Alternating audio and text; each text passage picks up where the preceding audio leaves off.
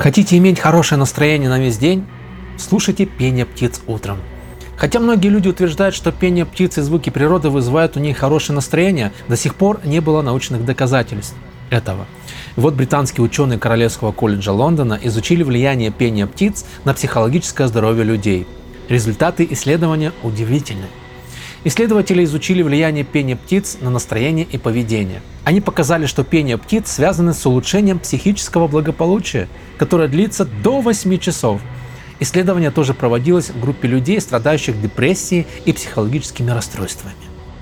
Исследование проводилось в период с апреля 2018 года по октябрь 2021 года. В нем принимали участие 1292 участника – они были завербованы по всему миру, большинство из которых были из Великобритании, Европейского Союза и США.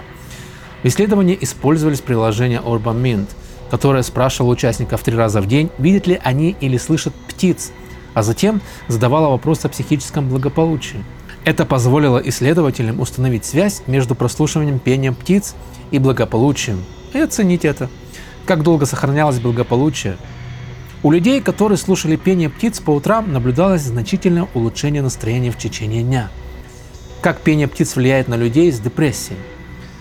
Исследование также проводилось в группе людей с психическими заболеваниями и депрессией.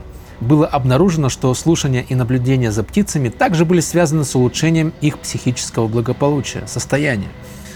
Мультисенсорный опыт прослушивания пения птиц и наблюдения за ними в естественной среде обогащает нашу повседневную жизнь, независимо от нашего настроения и места, в котором мы живем.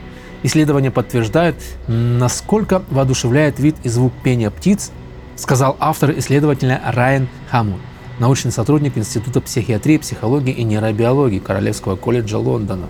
Так что, ребятки, слушаем пение птиц с утра и становимся счастливее на целый день. Всем пока, берегите себя.